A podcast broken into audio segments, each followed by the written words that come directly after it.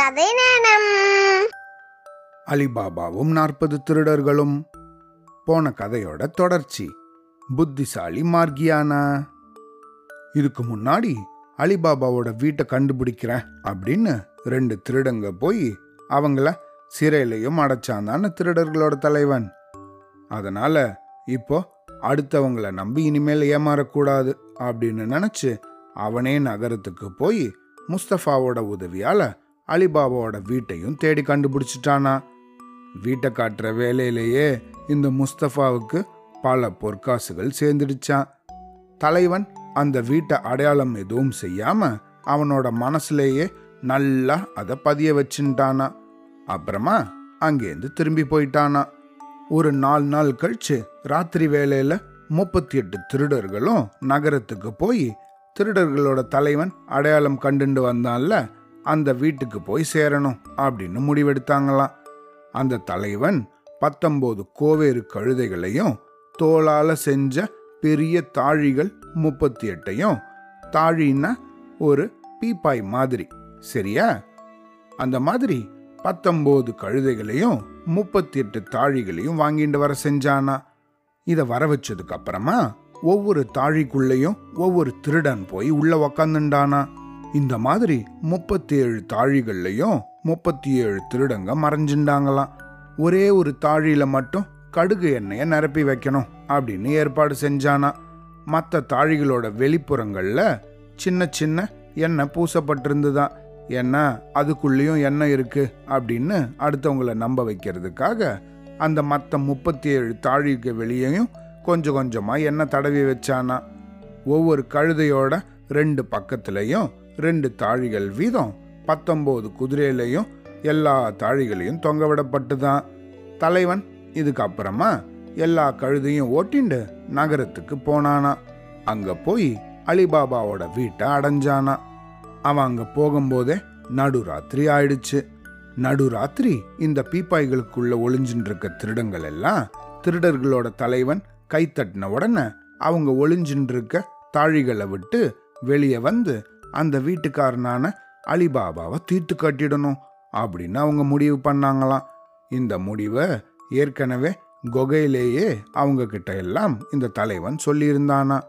இந்த திருடர்களோட தலைவன் அலிபாபாவோட வீடை சென்று அடைஞ்சதும் அவன் ராத்திரி சாப்பாடு சாப்பிட்டுட்டு வீட்டுக்கு முன்னாடி அப்படியே நடந்துட்டு இருந்தானா ஒரு வணிகனை போல உடை அணிஞ்சிருந்த இந்த திருடர்களோட தலைவன் அலிபாபாவை பார்த்து வணக்கம் சொன்னானா. அலிபாபாவும் பதிலுக்கு வணக்கம் செஞ்சானா. உடனே இந்த தலைவன் அலிபாபாவை பார்த்து நான் ஒரு எண்ணெய் வியாபாரி. பல தடவை கிராமத்திலிருந்து இந்த நகரத்துக்கு எண்ணெய் கொண்டு வந்து வித்திருக்கேன். ஆனா இன்னைக்கு கழுதைகளை ஓட்டிண்டு நகரத்துக்கு வரதுக்குள்ள ராத்திரியே ஆயிடுச்சு. இன்னைக்கு ராத்திரி மட்டும் நானும் என் கழுதைகளும் தங்கறதுக்கு நீங்க இடம் கொடுத்தீங்கன்னா ரொம்ப உதவியா இருக்கும். வாயில்லா பிராணிகளான இதுங்க ரொம்ப நேரமாக எண்ணெய் தாழிகளை சுமந்துன்னு இருக்கிறதால பாரத்தை இறக்கி அதுங்களுக்கும் கொஞ்சம் ஓய்வு கொடுக்கணும் அப்படின்னு கேட்டுண்டானா இந்த தலைவனோட குரலை அலிபாபா இதுக்கு முன்னாடி வனத்தில் மரத்தில் ஒளிஞ்சிருக்கும் போது கேட்டிருந்தோம். அந்த நேரத்தில் அப்போ அவன் மாறு வேஷம் போட்டு வந்திருந்ததால அந்த குரல் திருடர் தலைவனோட குரல் அப்படிங்கிறத அவனால் கண்டுபிடிக்க முடியலையா அதனால் அவன் ஒரு வியாபாரி தான் அப்படின்னு நம்பி அலிபாபா அவனை வரவேற்று ராத்திரி தன் வீட்டிலேயே தங்கி இருக்க அனுமதி கொடுத்தானா. வீட்டுக்கு பக்கத்துல காலியா இருந்த ஒரு ஓலை கொட்டகையை காட்டி இந்த பாருங்க அதுல போய் உங்களோட கழுதையெல்லாம் நிறுத்தி வச்சுக்கலாம் அப்படின்னு சொன்னான் அப்புறம் ஒரு பையனை கூப்பிட்டு கழுதையோட உணவுக்கு தேவையான காணம் முதலிய எல்லாவற்றையும் தண்ணீரையும் அந்த கொட்டகையில் கொண்டு போய் வைக்கிறதுக்கு அவன் ஏற்பாடு செஞ்சானா.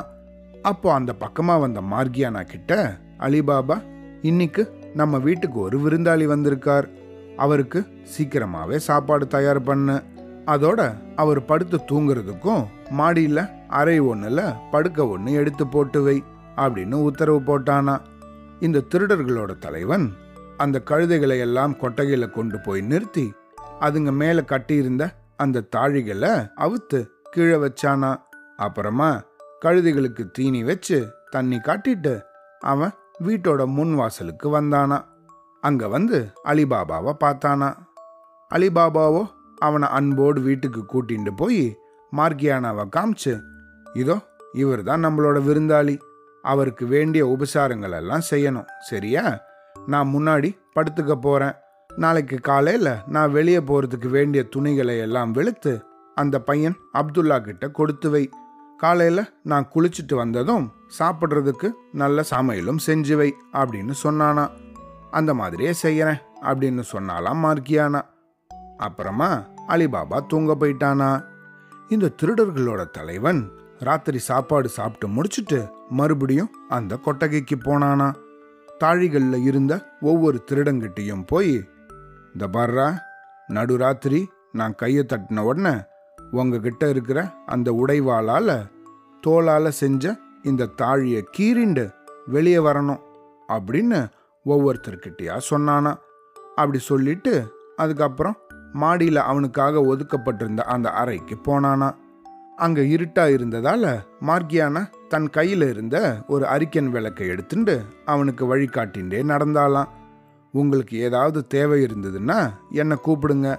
உங்களோட பணிவிடைக்காக நான் காத்திருக்கேன். அப்படின்னு சொன்னாலாம் உடனே இந்த தலைவன் இதுக்கு மேலே எனக்கு எதுவும் தேவையில்லை அப்படின்னு சொல்லிட்டு படுக்க போயிட்டானா. மார்கியானாவோ தன்னோட எஜமானருக்கு வேண்டிய சலவை துணிகளை எல்லாம் எடுத்து அப்துல்லா கிட்ட கொடுத்துட்டு மறுநாள் கார்த்தால சாப்பிட்றதுக்காக சமையல் தயார் பண்ண அடுப்பு செட்டியை தூக்கி வச்சாலாம் அவ அடுப்பை ஊதின்னு இருக்கும்போது எல்லா விளக்குகளும் அணைஞ்சு போச்சான் அதுல இருந்த எண்ணெய் தீந்து போயிருந்துதான். வீட்டில் வேற எண்ணெய் கூட இல்லையா உடனே அங்கே இருந்த அப்துல்லா மார்கியானாவை பார்த்து நீ ஏன் வருத்தப்பட்டுன்னு இருக்க நம்மளோட கொட்டகையில தான் தாழி தாழியா அவ்வளோ எண்ணெய் இருக்கே. அவசரத்துக்கு உனக்கு தேவையான அளவு ஒரு தாழியிலேருந்து எண்ணெய் எடுத்துட்டு வா அப்படின்னு ஒரு யோசனையை சொல்லிட்டு அவன் கூடத்துக்கு போய் படுத்துட்டானா மார்கியானாவோ அவன் சொன்ன ஆலோசனைப்படி எண்ணெய் டப்பாவை தூக்கிண்டு கொட்டகைக்கு போனாலாம். தாழிகள் பல வரிசையாக இருந்ததால முன்னாடி இருந்த ஒரு தாழி பக்கத்துல போய் அவ மெதுவா குனிஞ்சு பார்த்தாலாம் அங்க போய் பார்த்தா அந்த தாழியில ஒளிஞ்சுட்டு இருந்த திருடன் விவரம் தெரியாம அங்க கால் சத்தம் கேட்டதும் அவனோட தலைவன் தான் வரான் அப்படின்னு நினைச்சு என்ன தலைவரே நாங்க வெளியே கிளம்பி வரலாமா? அப்படின்னு மெதுவான குரல்ல கேட்டானா. உடனே மார்கியானா திடுக்கிட்டு போய் பின்னாடி நகுந்தாலாம் தாழிக்குள்ள மனுஷன் சத்தம் கேக்குதே. அப்படின்னு அவ தகச்சு போனாலாம் அப்படி தகச்ச போதிலும் அவ சமயத்துக்கு ஏத்தபடி புத்திசாலித்தனமா உடனே ஒரு யோசனை செஞ்சு இன்னும் நேரமாகல அப்படின்னு அவளும் மெதுவான குரல்ல பதில் சொன்னாலாம் இதுக்கப்புறமா ஓஹோ இந்த தாழிகள்ல எல்லாம் எண்ணெய் கிடையாது போல இருக்கு அப்படின்னு அவ யோசிக்க ஆரம்பிச்சாலாம் இதுல ஏதோ மர்மம் இருக்கு. என்னோட முதலாளிக்கு எதிராக இந்த எண்ணெய் வியாபாரி ஏதோ துரோகம் பண்றதுக்கு சதி செஞ்சிருக்கான். இவனோட வலையிலிருந்து எப்படியாவது அல்லாதான் எங்களை எல்லாம் காப்பாத்தணும் அப்படின்னு நினைச்சாலாம். உடனே மார்கியானா வேற ஒரு தாழி பக்கம் போனாலாம். அதுக்குள்ள இருந்தவனும் வெளியே வரலாமா? அப்படின்னு கேட்டானா. உடனே மார்கியானா எண்ணெய் வியாபாரியோட குரல் போல அவளோட குரலை மாத்திண்டு இன்னும் நேரமாகல அப்படின்னு பதில் சொன்னாலாம். இதே மாதிரி அவ ஒவ்வொரு தாழிகளில் இருந்தவர்களுக்கும் ஒரே பதில திரும்பி திரும்பி சொன்னாலாம். இதுக்கப்புறமா அவோ அட கடவுளே இவன் எண்ணெய் வணிகன் அப்படின்னு நம்பிதானே இவனை என் முதலாளி வீட்டுக்குள்ள அனுமதிச்சாரு.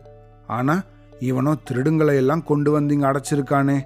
எல்லாரும் இவனோட உத்தரவை எதிர்பார்த்தல்லவா காத்துன்னு இருக்காங்க இவங்க இன்னைக்கு வீட்டை கொள்ளையடிச்சு முதலாளியையும் கொன்னுடுவாங்க போல இருக்கே அப்படின்னு அவளுக்கு அவளே பேசிண்டாளாம்.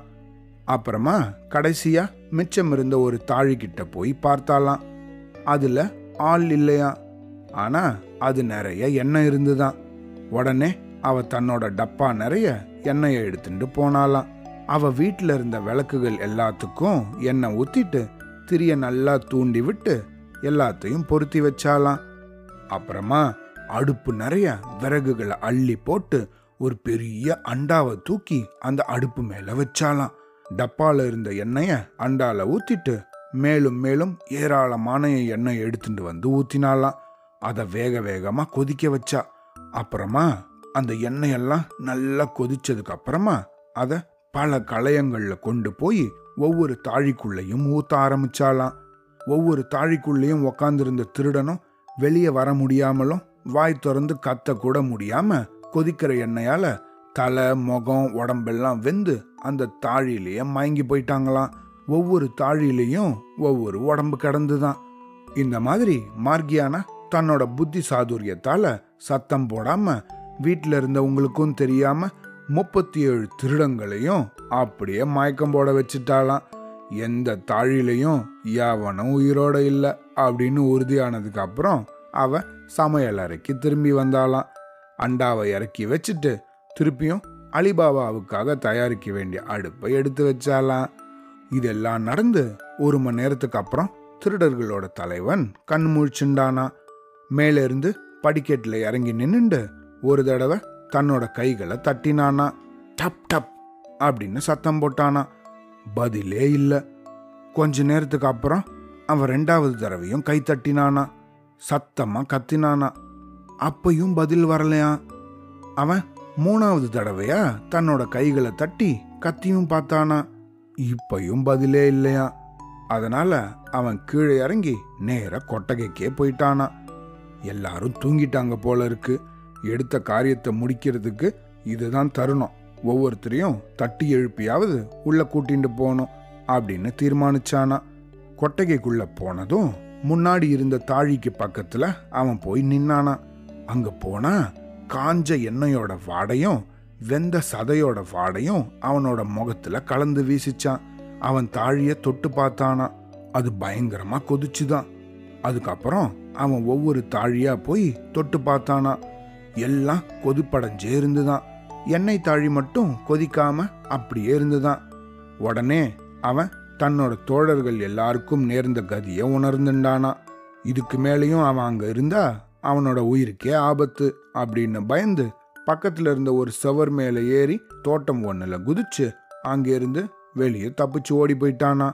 அந்த எண்ணெய் வியாபாரி மாடியிலிருந்து இறங்கி கொட்டகைக்கு போகிற வரைக்கும் மார்கியானா கவனிச்சுட்டு தான் இருந்தா. ஆனால் அங்கே போனவன் ரொம்ப நேரம் ஆகியும் திரும்பி வரலையே. இதனால் அவ சந்தேகம் அடைஞ்சு மெதுவாக கொட்டகை பக்கமெல்லாம் போய் சுற்றி பார்த்தாலாம் அங்கே யாரும் இல்லை. தெருப்பக்கம் போகக்கூடிய கதவுல ரெண்டு பூட்டுகள் பூட்டப்பட்டிருந்தது. அதனால இந்த திருட்டு வியாபாரி செவுரெகிரி குதிச்சு வெளியே போயிட்டான் அப்படின்னு அவன் நினைச்சுண்டாளாம் அன்னைக்கு அவ பார்த்த வேலைகள் எல்லாம் வெற்றிகரமாக நிறைவேறினதால அவ ரொம்ப மகிழ்ச்சி அடைஞ்சாலாம் இனிமேலாவது கொஞ்ச நேரம் ஓய்வெடுக்கலாம் அப்படின்னு நினைச்சு அவ வீட்டுல ஒரு பக்கமா போய் தூங்க ஆரம்பிச்சாலாம் பொழுது விடியறதுக்கு ரெண்டு மணி நேரத்துக்கு முன்னாடியே அலிபாபா முழிச்சுட்டானா அப்துல்லாவை கூட்டுண்டு மசூதிக்கு போனானா. அவன் குளிச்சுட்டு திரும்புறதுக்குள்ள சூரியன் அடிவானத்திலிருந்து மேலேயே எழுந்துருச்சு. அலிபாபா திருப்பியும் வீட்டுக்கு வந்ததும் கொட்டகையில் இருந்த தாழிகள் வெச்ச இடங்கள்ல அப்படியே இருந்ததை பார்த்து என்னது இது? இந்த வியாபாரி இதையெல்லாம் இன்னும் சந்தைக்கு எடுத்துட்டு போகலையா? அப்படின்னு மார்கியானா கிட்ட கேட்டானா. அவ உடனே உங்களுக்கு ஆண்டவன் நூறு வயசுக்கு மேல கொடுத்து அருள் புரியணும். அந்த வியாபாரியை பற்றி நான் உங்களுக்கு தனியாக சொல்கிறேன் வாங்க. அப்படி கூட்டிட்டு போய் முதல்ல வாசக்கதவை தாப்பா போட்டாலாம். அப்புறம் கொட்டகை பக்கம் போய் ஒரு தாழியை அவனுக்கு காமிச்சு எஜமானரே இதில் எண்ணெய் இருக்கா? இல்லை வேற ஏதாவது இருக்கான்னு பாருங்க அப்படின்னு சொன்னாலாம். அலிபாபாவும் அதே மாதிரி குனிஞ்சு அந்த தாழிக்குள்ள பார்த்தானா அவ்வளோதான் அவன் உடனே பயந்து போய் கூக்குரல் இட்டுண்டு பின்னாடியே நவுந்து வந்து துள்ளி பாஞ்சானா. அவனுக்கு ஏற்பட்ட பயத்துல அவன் வெளியேயே ஓடி போயிருப்பான். ஆனா மார்கியானா அவனை தடுத்து தாழிக்குள்ள இருப்பவன் உங்களுக்கு தீங்கு செய்யக்கூடிய நிலைமையில கிடையாது. அவன் நேத்திக்கே செத்து மரக்கட்டை போல விரைச்சு கிடக்கான் அப்படின்னு சொன்னாலாம். உடனே அலிபாபா எவ்வளவு பெரிய ஆபத்திலிருந்து நம்ம தப்பிச்சிருக்கோம். இதெல்லாம் எப்படி நடந்ததுன்னு எனக்கு தெரியலையே அப்படின்னு சொன்னானா. உடனே மார்க்கியானா அல்லாவுக்கு தான் எல்லா புகழும். எல்லா விவரத்தையும் நான் உங்களுக்கு பொறுமையாக அப்புறமா சொல்கிறேன் அக்கம் பக்கத்தில் இருக்கவங்க காதில் கேட்காதபடி நம்ம மெதுவாக பேசணும். இனிமே தான் நம்ம ரொம்ப எச்சரிக்கையாக இருக்கணும். தவறுனா பெரிய ஆபத்து வந்துடும் இப்போ எல்லா தாழிகளையும் ஒரு தடவை நீங்கள் பாருங்க அப்படின்னு சொன்னாலாம். அவனும் அதே மாதிரி எல்லா தாழிகளையும் பார்த்தானா ஒவ்வொரு தாழிகள்லையும் ஆயுதங்களோட கூடின ஒரு நபர் இருக்கிறத பார்த்தானா அவனால் ஆச்சரியத்தை அடக்கவே முடியலையா? ஆனா அந்த வியாபாரி எங்க? அப்படின்னு அவன் கேட்டானா. அவனை பத்தியும் உங்களுக்கு சொல்றேன். வியாபாரியா அவன்? உங்களை அழிக்க வந்த கொலகாரன் அவன். இனிமையான சொற்களை சொல்லி அவன் உங்களை நல்லா ஏமாத்திட்டான். அவனோட கதையை அப்புறமா சொல்றேன். குளிச்சுட்டு பசியோட இருக்கீங்க நீங்க. வாங்க கொஞ்சம் சாப்பிடலாம். மற்ற விஷயங்களெல்லாம் அப்புறமா பார்க்கலாம் அப்படின்னு சொன்னாலாம் மார்கியானா. அலிபாபாவும் அவளும் வீட்டுக்குள்ளே போய் சாப்பாடு சாப்பிட்டு முடிச்சதும் அவள் முத நாள் இரவு நடந்த எல்லா விஷயங்களையும் விவரமாக அவனுக்கு எடுத்து சொன்னாலாம் அதுக்கப்புறமா அவள் மேலும் சொன்னதாவது போன சில நாட்களாகவே எனக்கு இப்படி ஏதோ நடக்க போகிறது அப்படின்னு ஒரு சந்தேகம் இருந்துட்டு வந்தது. அதை உங்ககிட்ட சொன்னால் மெல்ல மெல்ல விஷயம் அண்டை அயலார்களுக்கெல்லாம் தெரிஞ்சிடுமே அப்படின்னு பயந்து நான் மௌனமாகவே இருந்துட்டேன். இதுதான் விஷயம். ஒரு நாள் நம்ம வீட்டு கதவுல சுண்ணாம்பு கட்டியால யாரோ வெள்ளையா ஒரு அடையாளம் போட்டிருந்தாங்க. புதுசா அதை பார்த்த உடனே நான் பயந்து போயிட்டேன். உடனே ஒரு யோசனை செஞ்சு மற்ற வீடுகள்லையும் அதே போல வெள்ளை அடையாளம் செஞ்சிட்டேன். அப்புறமா இன்னொரு நாள் நம்ம வீட்டு கதவுல மட்டும் சிகப்பு குறி ஒன்று இருந்துச்சு. வேணும்னே தான் இப்படி யாரோ குறியிட்டு இருக்காங்க அப்படிங்கிறதால எந்த நேரத்துலையும் உங்களுக்கு அபாயம் வரக்கூடும் அப்படின்னு நினைச்சு நான் அதே சிகப்புக்குரிய மற்ற வீடுகள்லையும் செஞ்சு வச்சுட்டேன். இப்போ நடந்ததையும் சேர்த்து கவனிச்சா வனத்தில் இருந்த திருடர்கள் தான் நம்ம வீட்டை குறியிட்டாங்க அப்படிங்கிறது நல்லாவே தெரியுது. முதல்ல ரெண்டு பேர் வீட்டை பார்த்துட்டு மறுபடியும் இதே வீட்டுக்கு வரதுக்காகத்தான் ரெண்டு தடவை அந்த மாதிரி அடையாளம் செஞ்சுருக்காங்க.